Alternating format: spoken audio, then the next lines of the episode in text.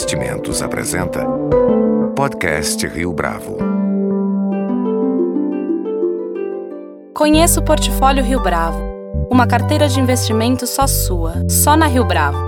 Para informações, entre em contato via investimentos@riobravo.com.br ou 3509-6620.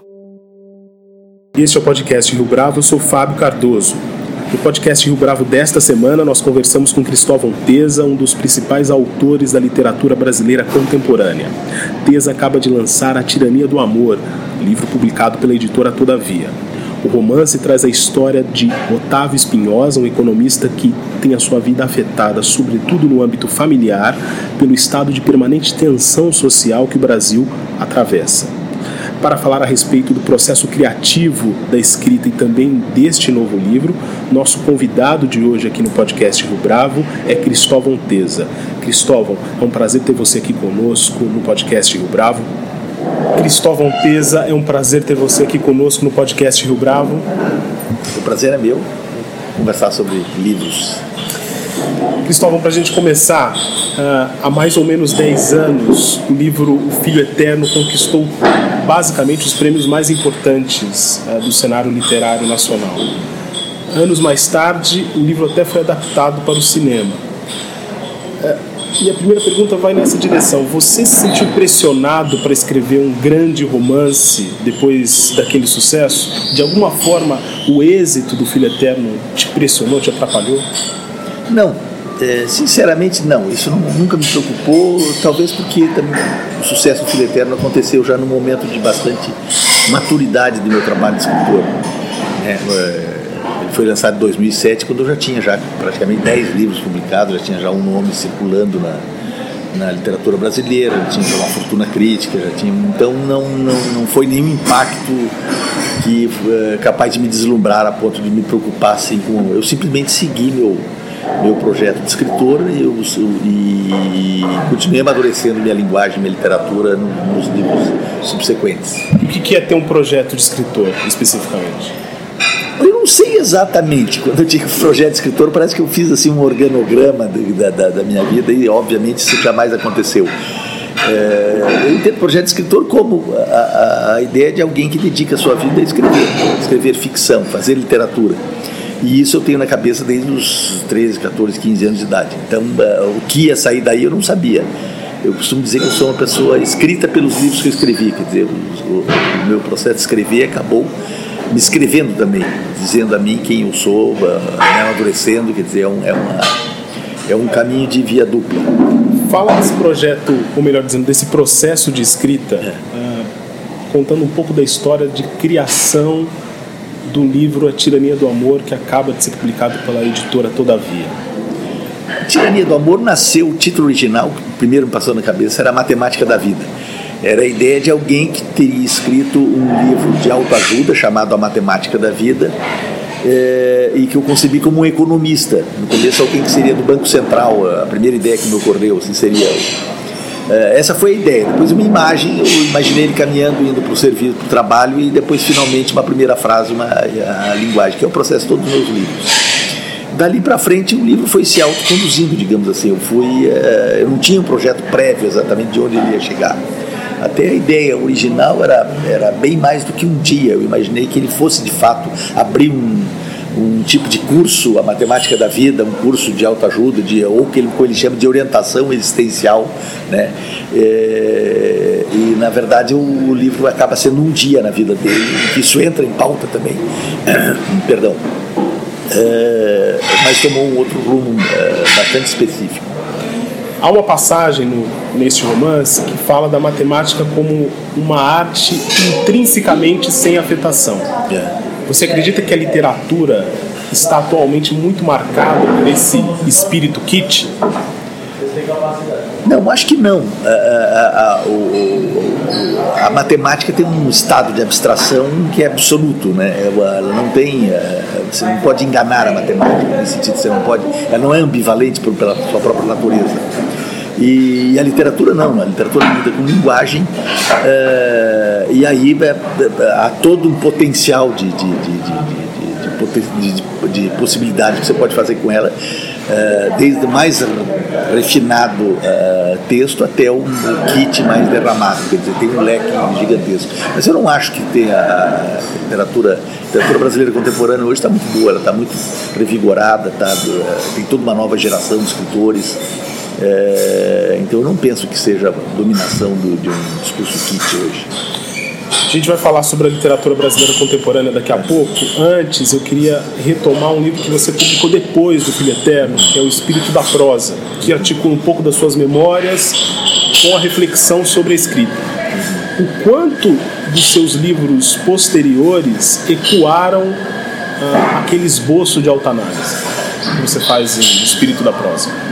Ah, eu não sei, eu não, nunca pensei nisso. O espírito da prosa é uma, alguma coisa que é retrospectiva, é uma retrospectiva que eu fiz, extraindo de certa forma uma interpretação para a minha literatura que foi feita intuitivamente. Quer dizer, eu segui os anos escrevendo, foi um momento de parada em que eu faço uma reflexão sobre o que eu havia feito como escritor.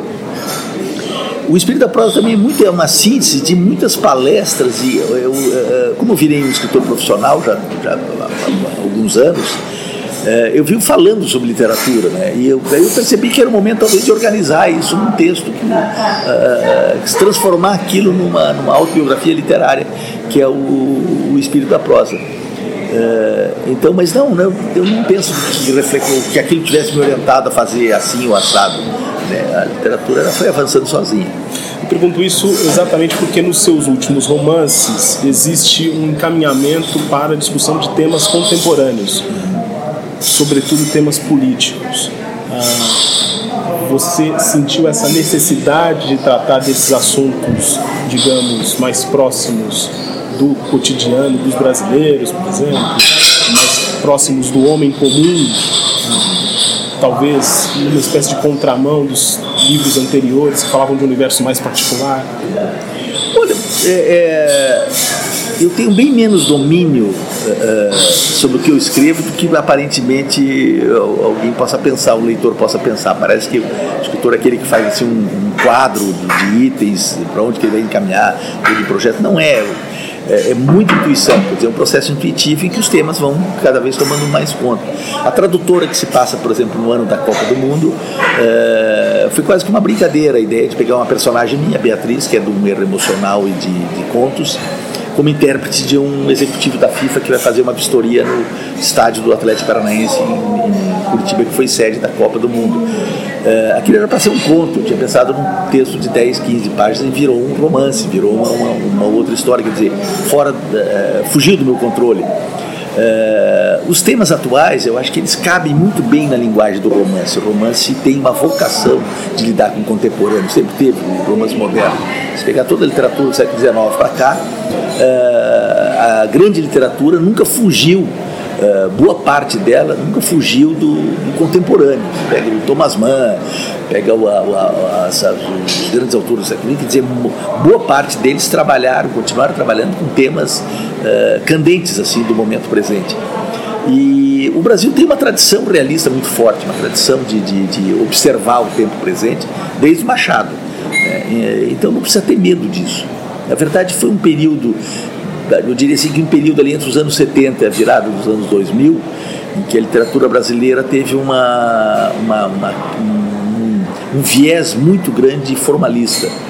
É, via os estudos universitários, teoria literária, via França, o ressurgimento das, das, teses do formalismo russo, dos formalistas russos, o, da linguística, é, e isso, de certa forma, criou uma certa um ideologema literário, a ideia de que a literatura é um, quase que uma torre de marfim fora de suas relações sociais. É, um, também uma, um ataque ao realismo como uma forma, imaginando de uma forma pequena, como apenas uma representação fotográfica da realidade, que isso aí não é literatura, não seria literatura, etc. Então tem uma série de fatores que criou entre nós esse, um certo, durante um período uma certa ojeriza de lidar com o contemporâneo, com o social com o imediato. Né? Mas isso está desaparecendo. Os autores, a nova geração hoje trabalha muito com os temas uh, candentes, imediatos da, da, da vida brasileira. falando da trama de A Tirania do Amor, então, que aborda essas questões contemporâneas. Uh, o romance articula o conflito geracional e também aborda essa jornada do protagonista, que é o economista. O quanto dessa história tem a ver com a sua percepção, observação desse cenário político brasileiro hoje e o quanto disso tem a ver com algo muito maior, esse conflito geracional, um conflito entre pais e filhos que de certa forma não é necessariamente contemporâneo. Eu escrevi um livro de poemas que se chama assim Eu, prosador, me confesso. Eu, eu, costumo dizer que a separação entre poesia e prosa é que na poesia o poeta está inteiro. Você, quando lê um verso de um poeta, você lê o poeta. É ele que está dizendo aquilo de uma forma sem mediação. Né? É, a gente gosta de um poeta quando concorda com ele, em cada palavra dele. A prosa é completamente diferente. A prosa você cria um outro, uma projeção. Né? Uma projeção com o personagem, uma espécie de criatura de Frankenstein, é uma mistura de um monte de coisas.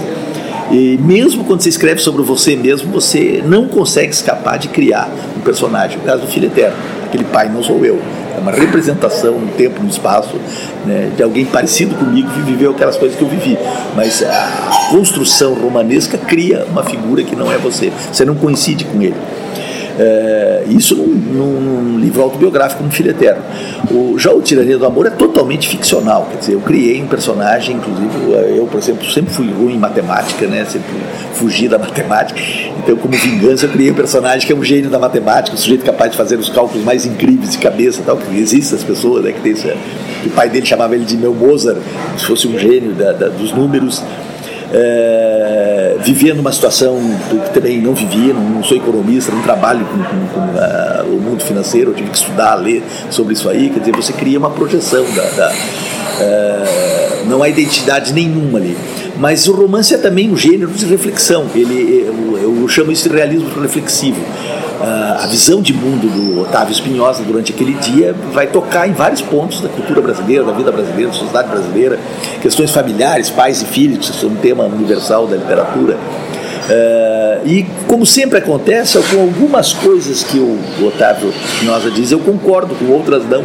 Quer dizer, tem momentos que é uma adesão e que você coloca um ponto de vista teu, mas você tem que botar um contraponto. Tem, o prosador sempre tem de se lembrar de que uh, aquele não é um espaço de verdade, mas de, uh, mas de pessoas que pensam sobre a verdade. Quer dizer, a pessoa está no centro né? uh, e é ambivalente. Então eu diria assim que eu, eu tenho ali uns, uns, uns 30, 40% de concordância com o que diz o Otávio, e outros 60 é o, 70 é o outro mundo que é o, uh, o mundo do personagem, o mundo do, dessa criatura de Frankenstein. Protagonista, Otávio Espinosa, é, trabalha com investimentos. E você mesmo mencionou agora há pouco sobre a necessidade de pesquisa. Conta pra gente como é esse trabalho para você. É um trabalho que acontece antes do processo ou você concorre com a escrita, exatamente? Alguns aspectos antes. Quando eu decidi escrever sobre um, uh, economista, eu, eu, li bastante sobre história do dinheiro, história financeira. Eu fiz, um, não para escrever um ensaio sobre esses temas, não é o objetivo do romance, mas para criar um, digamos, uma sustentação uma coerência no personagem. Quer dizer, ali é uma questão de você não dizer besteira. Você escreve um economista que vai dizer uma bobagem qualquer sobre um fundo de investimento, etc., que o leitor vai perceber, o leitor especializado.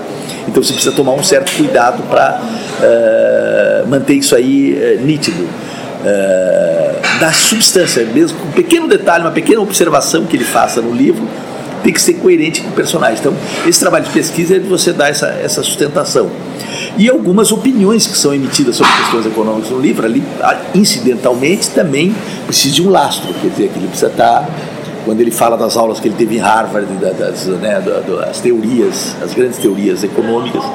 Mas eu insisto, o objetivo é dar verossimilhança para o personagem, dar uma, um, que ele fique em pé como representação de alguém uh, daquela área falar de política num ano eleitoral, mesmo com essa dinâmica do romance realista, não te pareceu arriscado? Você não temeu a recepção crítica por parte da intelectualidade brasileira, por exemplo? É muito arriscado. Você, o Brasil vive uma, um estado de polarização quase que assustador. É, e que as pessoas simplesmente não argumentam, não, não, se conversa mais. Né? Na verdade, tem simplesmente repetição de lado a lado de chavões o tempo todo, uh, uma virulência muito grande na, na, nas as questões argumentativas sempre passam para o lado pessoal.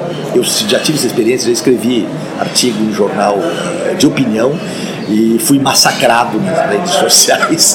Teve gente que ameaçou botar fogo nos meus livros, etc. É uma coisa absolutamente louca foi na ocasião do artigo sobre o impeachment que deu essa discussão toda que você se refere. Hum, exatamente, era uma, uma uma, uma, uma, posição que eu, que eu tenho sobre, sobre o episódio do impeachment, que não era o dominante na intelectualidade brasileira de, eh, eh, de esquerda. Né? E, e, isso foi um. Eu fui massacrado por isso. É uma coisa que me assustou. Né? Eu evito. Eh, acho que tem gente escrevendo melhor sobre política sobre eu, uh, vocês simplesmente gerariam a opinião de, de, uma colocação. Mas eu não tenho medo de tratar desses temas ficcionalmente. Eu fiz isso já na tradutora, eu fiz isso no professor, em que os temas políticos contemporâneos são tratados pelos personagens, né? são refratados pela visão de mundo dos personagens. E nesse livro, uh, Na Tirania do Amor, claro, uh, 2017 é um ano inescapável para qualquer brasileiro os temas políticos uh, entram assim por todos os poros. Né? E o tempo todo, pessoas, personagens estão dando opiniões sobre as questões políticas. Inclusive o choque entre o, o personagem central e seu filho. Né? Ele é um, alguém, entre aspas, de direita, um homem que trabalha no mundo financeiro, e o filho está é, é, tá participando de ocupação do MST, é um, um jovem é, de esquerda é, revoltado, etc. E isso tem um problema familiar, tem reflexos na vida deles, é, com a mulher, com a, com a, outra, com a filha. Então eu, eu não temi isso aí. Eu acho que a, a literatura faz bem de tratar esses temas ficcionalmente. Você não teme que o livro fique datado daqui a alguns anos por abordar essas questões? Não, acho que não. Você, é, é, se pegar a literatura do século XIX, por exemplo, você vê que ele tratava de temas muito contemporâneos da época e a gente continua lendo hoje com prazer. São momentos históricos que ficarão na história do Brasil. Né? O impeachment da Dilma, nós vamos falar disso daqui a 100 anos. Né? As pessoas falam ainda hoje da, da, do, do, que aconteceu uh, 50, 100 anos atrás na história do Brasil, são momentos candentes. Uh, esse ano, esse período do Temer, vai ser um período que vai ser muito analisado, vai ser pensado, discutido anos e anos a fio. E, é, e claro que não é um ensaio político, isso aí é tomado como um pano de fundo romanesco, quer dizer, pessoas que vivem nesse momento agora uh, e que eu coloco no romance. Quando você não está trabalhando num novo livro, quais são os autores que você lê? Você procura por escritores novos ou tem preferência por retomar clássicos? Olha, eu tô, é, é, é, eu leio de tudo, né? Eu gosto, a minha vida é, é, ler praticamente o tempo todo. Principalmente agora que eu tenho com uma coluna quinzenal na Folha, isso me obriga até a ir buscar, correr atrás de temas e assuntos ligados à cultura e à literatura, que é o meu campo. É, eu gosto de equilibrar as duas coisas. Eu ando com muita vontade, estou relendo muitos livros clássicos, livros que eu li na juventude, estou com uma fila lá de, de, de ler. E estou também, é, procuro sempre acompanhar a produção contemporânea, é, principalmente brasileira, né? a, nova geração. Sempre que eu posso, estou lendo o que está saindo é, para me manter sintonizado com, esse, com essa gurizada. Algum escritor fora do Brasil que você tem predileção, eu ouvi uma vez uma entrevista dizendo a respeito do Coates. Uhum. Além do Coates, tem algum outro escritor? Olha, são alegrias que você tem de leitor quando você descobre um autor que você nunca ouviu falar. De repente, eu lembro que nos anos 90 ninguém falava em Coates e tal. Uma, uma amiga minha italiana que tinha traduzido, que depois se tornou minha tradutora, traduziu o Filho Eterno lá a Maria Baiocchi, ela disse assim, você já ouviu falar de Keats? Eu, eu, eu descobri que tinha uns dois, três livros traduzidos dele aqui, tinha edições em inglês. eu comecei a ler é, no final dos anos 90, eu fiquei encantado. Então era uma descoberta. É um autor que eu prezo muito, gosto muito dele. É, agora há pouco tempo também aconteceu a mesma coisa com o Emmanuel Carrère, francês. É, ele é um autor fantástico. Nesse exato momento estou lendo um livro dele, a biografia do Philippe Cadic, e é muito interessante é a literatura dele, inclusive é um desafio teórico para você pensar a fronteira entre ficção e não ficção. Romance de não ficção. É, eu quero até escrever sobre isso. É, então você é, é, de repente descobre nomes novos né, a essa altura da vida. Mas como eu disse, eu procuro conciliar a leitura de clássicos com a leitura de, de novos autores. Em relação a autores brasileiros contemporâneos, a gente tinha conversado um pouco a respeito disso em algumas perguntas atrás. Quais são os nomes que você citaria neste instante como expoentes? Olha, é muito perigoso falar de, de uh, falar nomes assim, porque eu sei que eu vou esquecer alguém, vai ser é, é um território sensível, esse, e você não pode cometer injustiça. Mas tem uh, belos autores uh, de uma geração mais nova do que a minha, e a literatura é uma arte, é, ela é demorada. Então, quando se fala em nova geração, se fala às vezes de pessoas de 40, 50 anos, você já coloca porque leva tempo para o autor ficar conhecido nacionalmente. Né? É, mas eu lembro, por exemplo, do Michel Laube, do, do, do Daniel Galera, é, eu li agora o Rufato, o, o Rodrigo Lacerda, um, acabou de lançar Reserva Natural, um belo livro de contos. Sempre que eu posso, estou acompanhando o que está saindo aí da, da, da, nova geração. Cristóvão Teza, muito obrigado pela sua entrevista ao podcast Rio Bravo. Você que foi corrido no processo de semana de lançamento do livro. Oh, obrigado a você, foi um prazer conversar sobre literatura aqui para vocês no, no podcast com edição e produção de Leonardo Testa. Este foi mais um podcast Rio Bravo. Você pode comentar a entrevista no SoundCloud, no iTunes ou no Facebook da Rio Bravo.